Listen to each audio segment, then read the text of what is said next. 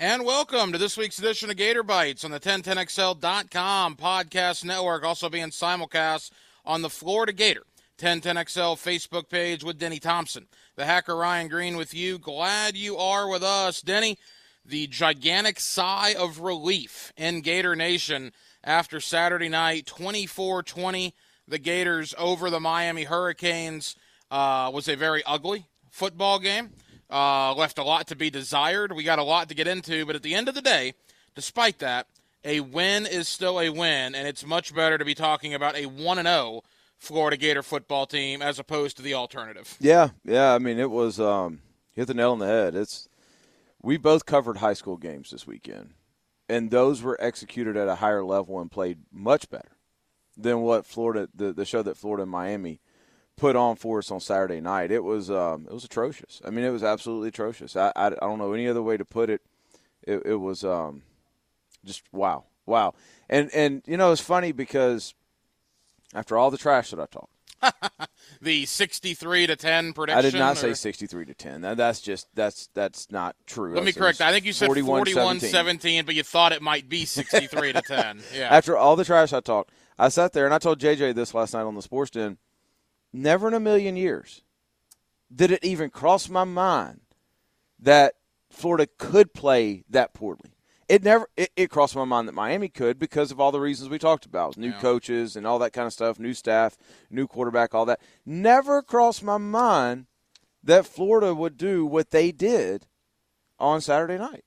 It was a crazy game. Uh, the, the end of the fourth quarter was just nuts. If you want to comment, Gator fans, feel free to send us your comments in the comment section right here on the Florida Gator ten ten X L Facebook page. Today's Gator podcast is brought to you by Southeast Orthopedic Specialists, Northeast Florida's premier orthopedic physicians, uh, proving an unparalleled level of care. Visit Southeast Orthopedic Specialists in Riverside, Ponte Vedra, Northside, the Southside, the Beaches, Fleming Island, and Saint John's, and we certainly appreciate Southeast Orthopedic Specialists for bringing you this week's Gator Bites podcast. Okay. Hold on, while you're watching, go ahead and hit like. Even if you don't like it, just go ahead and hit like. Hit us out. Just hit like. There's no question about it.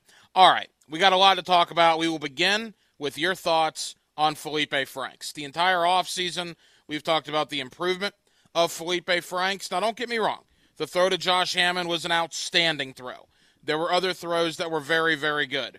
And then there was whatever he did with four and a half minutes to go uh, with that interception. One of the worst throws, one of the worst decisions you'll probably ever see a S E C quarterback make. What did you make of the entire body of work of Gator quarterback Felipe Franks? Uh, film isn't as bad as game. I'll, I'll say that. Not nearly as bad as game. Um, the, all right, let's start with the last throw. The last throw is a panic throw. We we talk about this. I, I train quarterbacks for a living. We talk about this all the time.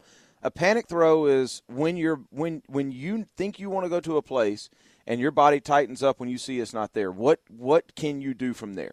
Are you in a position that with your base and your balance? And I'm not trying to get technical. I'm just I'm, and I'm not trying to give them excuses. I'm telling you what happened. Mm-hmm. Your eyes go to a certain place. The play call says this is what we want to do. We can talk about the play call all day. That may have been worse than the throw, but you get over to that area and you have to be in an, in a situation where you can redirect or you can react. And his body tightened up. And when your body tightens up, you're going to throw. It's just going to happen. And it, it's, it's, listen, it's the gravity of the moment. None of us can understand the gravity of that moment. You know, it's what, seventy something thousand people watching you and a game that's been anticipated forever, the emotions, everything. And, and yeah, we can say, well, nobody should do that, but it happens every week. Every Saturday, every Sunday, every Friday night, we see a very good quarterback throw it to a wide open defender. Like it's just, it's not a, it's not a mental thing. It's a physical thing. They don't get their, they don't get their feet and they don't get their body and to a point where they can come off of that throw that they thought they were going to make pre-snap. Yeah. Okay. So I'm not going to bore you with that, but I will say this: there are, there were things in that game that Felipe did mechanically, going through progression and stuff like that, that Felipe did not do the first half of last year. It is no time to panic on Felipe Franks right now. I'm seeing people call for Emory after one game. Like, let let just let let this thing play out. It, it's it would have been nice for Felipe to be the leader and to go, look, we're playing like crud. Let, let's settle down and let me be the one to lead us through this. But he didn't. It, it's a lesson learned, and, I, you know, I'm still on the Felipe bandwagon. Here's here's the thing, and I know some people like it. I know a majority of people that I've talked to do not like it. What is your take on Felipe's interaction with the T V cameras, punting the ball into the stands after the game, uh, during the game, talking to, you know, the E S P N crowd about why do you continue to doubt me? I mean, the bottom line is this kid's got a gigantic chip on his shoulder, but at some point, is that chip going to prove to be a problem instead of a... I don't care. Yeah, but a lot of people do, though. That's the I, thing. You may not well, care. You asked me my opinion. I, I get it, but, okay, then why do so many Gator fans care? I don't know. I, I have no idea. I, I, I, I mean, it. It's the dangest thing. It's like when he...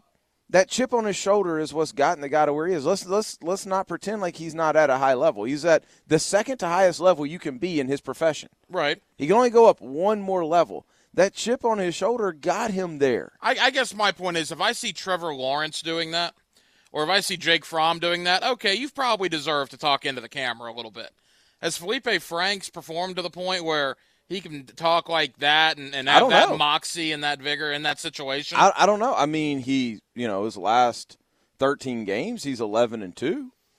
Okay. Right? Yeah, I, I, I mean, he's, he's also been benched, ironically enough. Well, I mean, okay, so take the last four games. Yeah. If you want to go since the benching, he's been lights out since then. I, I mean, I, I, with the exception of Monday night. Listen, here's the here's the thing is, is you want quarterbacks, and I'm not saying you, I'm saying everybody, you want quarterbacks – to be a um, to be a leader. The worst leadership is fake leadership. So to ask Felipe to be somebody he's not, so you say, Felipe, I want you to calm down. I don't want you to do this. I don't want you to do that. And so now what do you get? Like, I don't know. Maybe it's better. I don't know. But I, I never, I don't, as long as you're not showing someone else up, as long as it is a something that fuels you, then, okay, well, then do whatever you want to do. And, and look, I mean, the bottom line is you can criticize Felipe all you want, and a lot of Gator fans have. It's twenty to seventeen. There's ten minutes to go in the ball game, and that throw to Josh Hammond was as pretty a throw as you're ever going to see. sixty-five yards, obviously changed the momentum of the game. Couple of plays later, Felipe runs it in, makes it twenty-four twenty. No more points were going to be scored. So Felipe Franks, I won't go as far as to call it a great comeback, but nevertheless, it counts as a fourth-quarter comeback. He brought the Gators back in the fourth quarter after trailing now, to ultimately now that's beat the where, Miami Hurricanes. Now, that's where, yeah, I mean, I I think every bit of credit goes to that D-line for oh, any, sure. for, for everything sure. on this. Like, I'm not trying to be a Felipe Franks homer um, at all. All I'm simply saying is it's one game. All right. Against a good defense. Now, let me ask you this. A good defense. Let's get to the running game. Yeah, all right. Well, yeah. Michael P. Ryan, I think, has a lot of talent. I think Damian Pierce has a lot of talent. Once Malik Davis starts to get going, I think there's something there as well. But my goodness, Denny, there was nothing going on no. in the Gator rushing attack. What was it, twenty-eight carries for fifty yards? They gained less than six feet per carry in that game. Uh, that's not going to work once you get into the heart and the meat of that Southeastern Conference schedule. Let me ask you a question. Do you do you think that what you saw on Saturday night are the Florida Gators of two thousand nineteen? I hope from the defensive line perspective that it is. I mean, do you think as a team, do you think that's going to be the theme going forward? And Facebook Live, do y'all think, because there's a couple of you saying, like, because I actually took up for Felipe, y'all are saying stuff like bye and total B S, I'm out. Like, okay, whatever. What do y'all do? Whatever you're going to do. But do y'all think that that's what you're going to see from the Florida Gators in two thousand nineteen? The, the, the biggest jump, and we said this last week um, on some other things, the biggest jump between for, for improvement at every level is between week one and week two. Yeah. Okay? You're the only game being played. All eyes are on you. It's a rivalry game that hasn't been played in a long time. Do you believe that what you saw is what you're going to see week after week here? No, I, I think there'll be improvement. You better not see four turnovers again. No. You turn the ball over four times in Lexington in a couple of weeks, you, you probably won't beat them. Um, Florida had the benefit of playing a team in Miami that had a great defense and an absolutely horrific offensive line and a very young quarterback. If they had anything resembling an average offensive line, Florida probably loses that game on Saturday night. Okay, let me rephrase the question. Is there anything you're hitting the panic button on right now? No, no. But my concern level about the offensive line as far as the rushing attack goes is up a little bit. from where it was beforehand. And now here's the thing about Florida's schedule, though. And here's the thing of what we've talked about, okay? Florida now is off this week, okay? They play Tennessee Martin. They're going to win that game. You got at Kentucky. You got home against Tennessee. You got home against Towson. So, to me, Danny, Florida might have played their toughest opponent before Auburn rolls in and before L S U comes calling in early October. So the Gators should be five and oh. They're going to be four and one at the absolute worst. Beating Miami was great. You file that in the memory bank. And where we are in today's day and age in college football, it's survive and advance. That's all it is. Yeah. When you're a team like Florida in the S E C, it's not about brownie points anymore. It's not about passing the eye test. If you win all your games, you're going to the college football playoff. You survive and advance, and that's what the Gators did. But the rushing attack concerns me, and we talked all week about these great wide receivers. Let me ask you, the quarterback guru you are, Denny Thompson, who uh, has six points here in Jacksonville, works with all the quarterbacks in the region uh, locally, even on a national basis at the Elite eleven camps. Let me ask you, why, in your opinion, after all the talk about the wide receivers all offseason long, did Florida only really take four shots down the field? Man, I, I, I don't know. I brought this up last night on the Sports Den as well. I don't know. I, I don't know if it was a thing of we're not sure about our offensive line. Maybe. I mean, you got to give those wide receivers but a chance to make a play. You do. And I think that goes hand in hand with the running game too, right, is you're going to have to back those guys off. And, yeah. and you've got the receivers to do it. I think you said they took four shots, right? And if I'm not mistaken, in all four scenarios, something good happened. Well, they got pass interference on one. Hammond caught the deep ball on two. Now, the first play of the game was caught, and it was out of bounds. Right, um, okay. And then yeah, Hammond okay. had the sixty-five-yarder, yep. and I guess they had two pass interference calls. And then, yeah. and then the interception, not the terrible one, but the one before that in the middle of the field. Right. That, that that wasn't even intended for that receiver. I don't even know what that receiver was doing in that area. That had to be a miscommunication. If you look behind the guy, where Felipe was going, dude was wide open.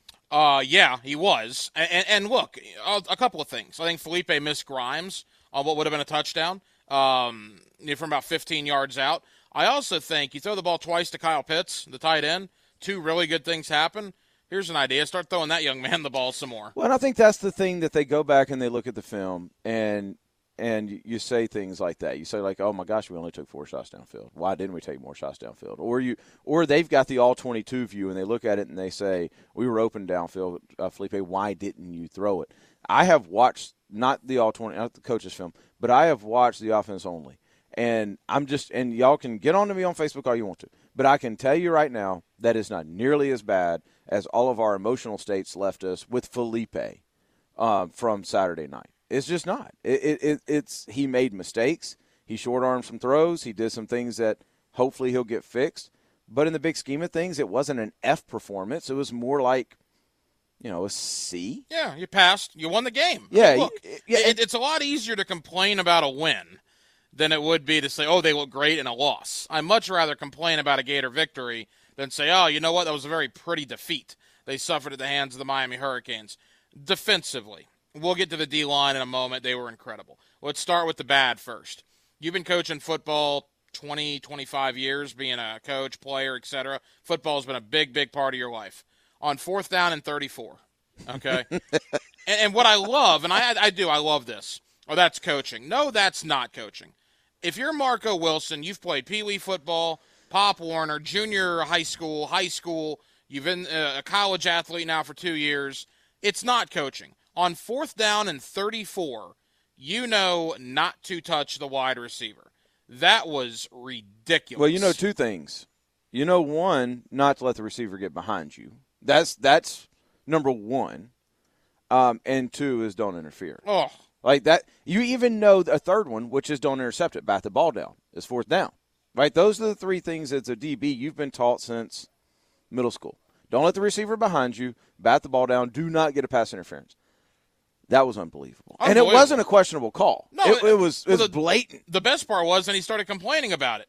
It was obvious pass interference. Now, I, I won't fault Trey Dean because I thought Trey Dean maybe got his feet tangled up with the wide receiver on third and twelve, the next interference. Uh, which still, I mean, you know, that's a terrible thing, too, to give him another first down. But it's almost as if Florida's secondary was trying to hand Miami the ball game. Mm-hmm. Again, fourth and thirty-four, how you commit pass interference there is beyond me. Now, I thought the Big twelve officiating but crew was bad as well. Here's the thing. About, oh, they were terrible. Yeah. But here's the thing. You you learn how you tackle somebody, and you're not even in that situation. You you just tackle, and that game's out of hand. That's I think that's the frustrating thing for Florida fans right now is we don't we played a game, and we don't know who this team is. Yeah. Like you and, and I think Miami fans can probably say the same thing is that game was played and nobody knows what their team is like from there. Um, you know, it, it's just it's almost like it didn't happen. You know, other than in the record book, like you said, it's a win. This is Gator Bites. Today's Gator Podcast is brought to you by the one and only Southeast Orthopedic Specialists, Northeast Florida's premier orthopedic physicians. Listen for Doctor Kevin Murphy on Thursday mornings here on ten ten X L and on the Friday Night Lights with me, yours truly. Southeast Orthopedic Specialists is located in Riverside, Northside, Southside, the Beaches, Fleming Island, and Saint John's. You can visit them online by going to S E ortho dot com, and we certainly do appreciate Southeast Orthopedic Specialists for bringing you Gator Bites here on the ten ten X L dot com podcast network. I love the interaction on Facebook, so can we get a couple of these? Yeah, man. Uh, there's, Absolutely. Catherine says, there's a lack of discipline. Don't think the players are respecting Mullins and the other coaches. That's where it starts. I agree. I, I don't know. Yeah, I think that's a fine line. It's a rivalry game. It's, there's something about when two Florida teams play each other, these guys grew up going to camps together, all that kind of stuff. There's going to be chirping. There's going to be extra action. But they at the same time. They don't respect Mullen, though? Well, I mean, you your show of respect is how you behave for somebody, right? Yeah. So I can tell you I respect you, but if I go out and do all the things that you're telling me not to do, I don't respect you. All right. I mean, I don't know. I hear you, and I hear Catherine uh, on, on Facebook. I mean, I think you can go for I don't know if field. Marco Wilson doesn't respect Dan Mullen for committing Catherine, pass interference. Catherine, I'm not trying to put words in your mouth. I don't think that's what she's talking about. I, I, I think it's just the stupid, like, I mean, we hit the kicker out of bounds for crying out loud. Well, on the field goal, yeah. Like, I mean, who hits a kicker out of bounds? Yeah. You know what I mean? So, I mean, I think that's fair. Dale says, what about last year's Kentucky game? Y'all are delusional. I don't know what we're delusional about, but what about last year's Kentucky game? Because I look at the Kentucky game last year as a point of improvement. I look at a Kentucky, me walking out of a stadium At, against Kentucky going, oh, my gosh, we may not win four games the rest of the year, to late, that really not having a repeat of a dominant, like being dominated up front the way they did Kentucky. Like, there was a ton of improvement from that. I hope we improve from this the way we improved from Kentucky. Well, yeah, and look, the way the schedule is. Look, I'm not saying it's not going to get ugly, and there's not going to be some rough times ahead in October and November, but, guys, it's Tennessee Martin. It's at Kentucky. Kentucky's your only road game for a month. And then it's home against Tennessee, home against Towson. So you should be five and oh. Uh, you're expected to be five and oh at this point. Miami was probably your toughest opponent until that stretch of L S U, Auburn, South Carolina, and Georgia. And if Florida remains in the top ten-ish, if they get to five and oh, wouldn't surprise me, Denny, oh, well, if they're number four, number five yeah, I, I, by win. the time that L S U game rolls around. Just win. Donald says, I think it was the perfect game for these players to figure out Uh, what they have to do. I agree. I, I, I now see that's that's a perspective I can go all in on. Is if at the end of the day, there's Dan Mullen and Brian Johnson and and and and um, and uh, the defense coordinator uh, Todd Grantham. Todd Grantham. It gives them really good film to to go back and go, look, guys, this this is what's going on and this is what's keeping us, and it becomes a lesson, right, in what not to do, and that lesson is applied over the next fifteen weeks. I completely agree with you, Donald. We got to bring up the defensive line. We got to bring up the front seven. Jabari Zuniga, Ventrell Miller, uh, Grenard, the transfer from Louisville. That guy's a monster. Oh, wow. Um, yeah. Jeremiah Moon. I mean, I'm, I'm missing out a lot of guys. Uh, Adam Schuler.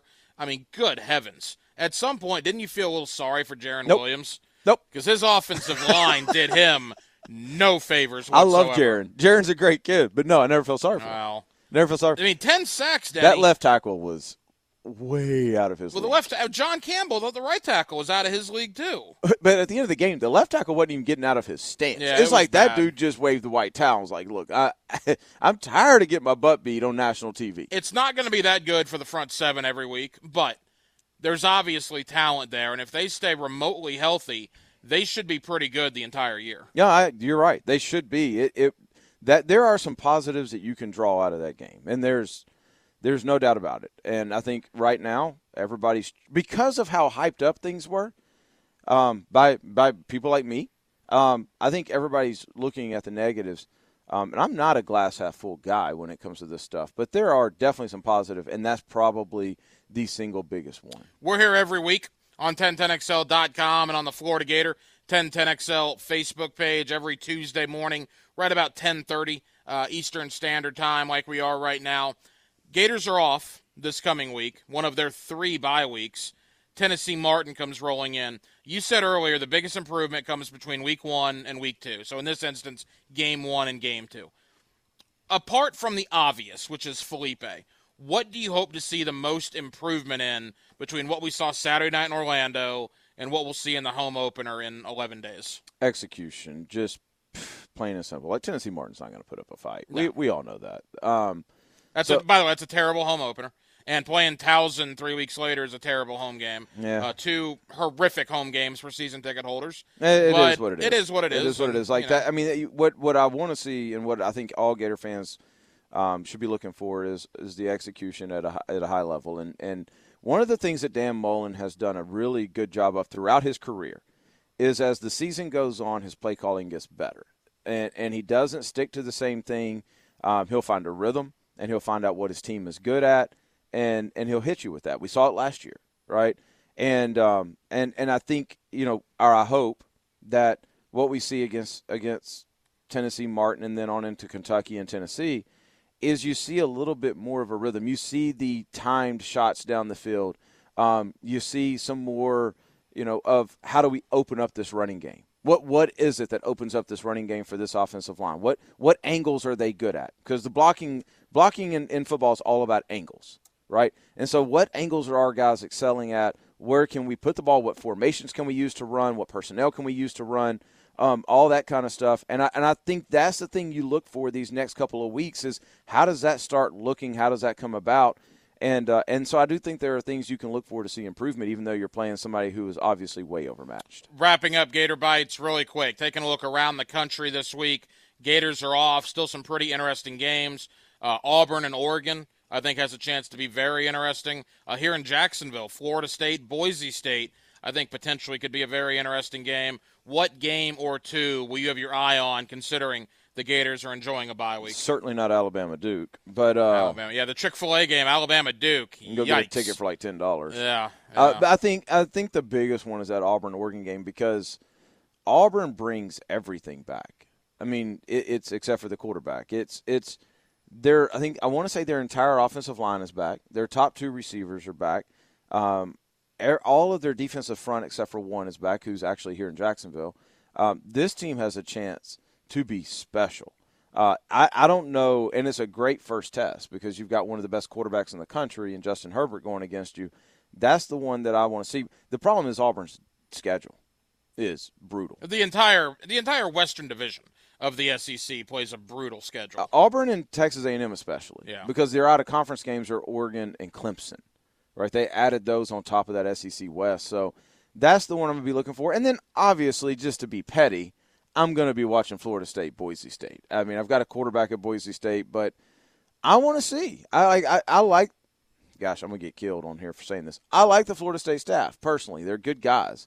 Um, I've got to know them really well. It's worth repeating. This is Gator Bites. Yes, I know. On the ten ten. But at the same oh, time, I do a show every night with a huge Florida State former player. Yeah.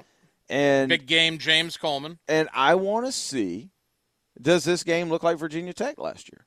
Or does, or does Kendall Browse bring an improvement? I think every Gator fan is going to be, admitted or not, dialed in to Florida State, Boise State, and they're going to be going, okay, are we going to get a repeat from last year?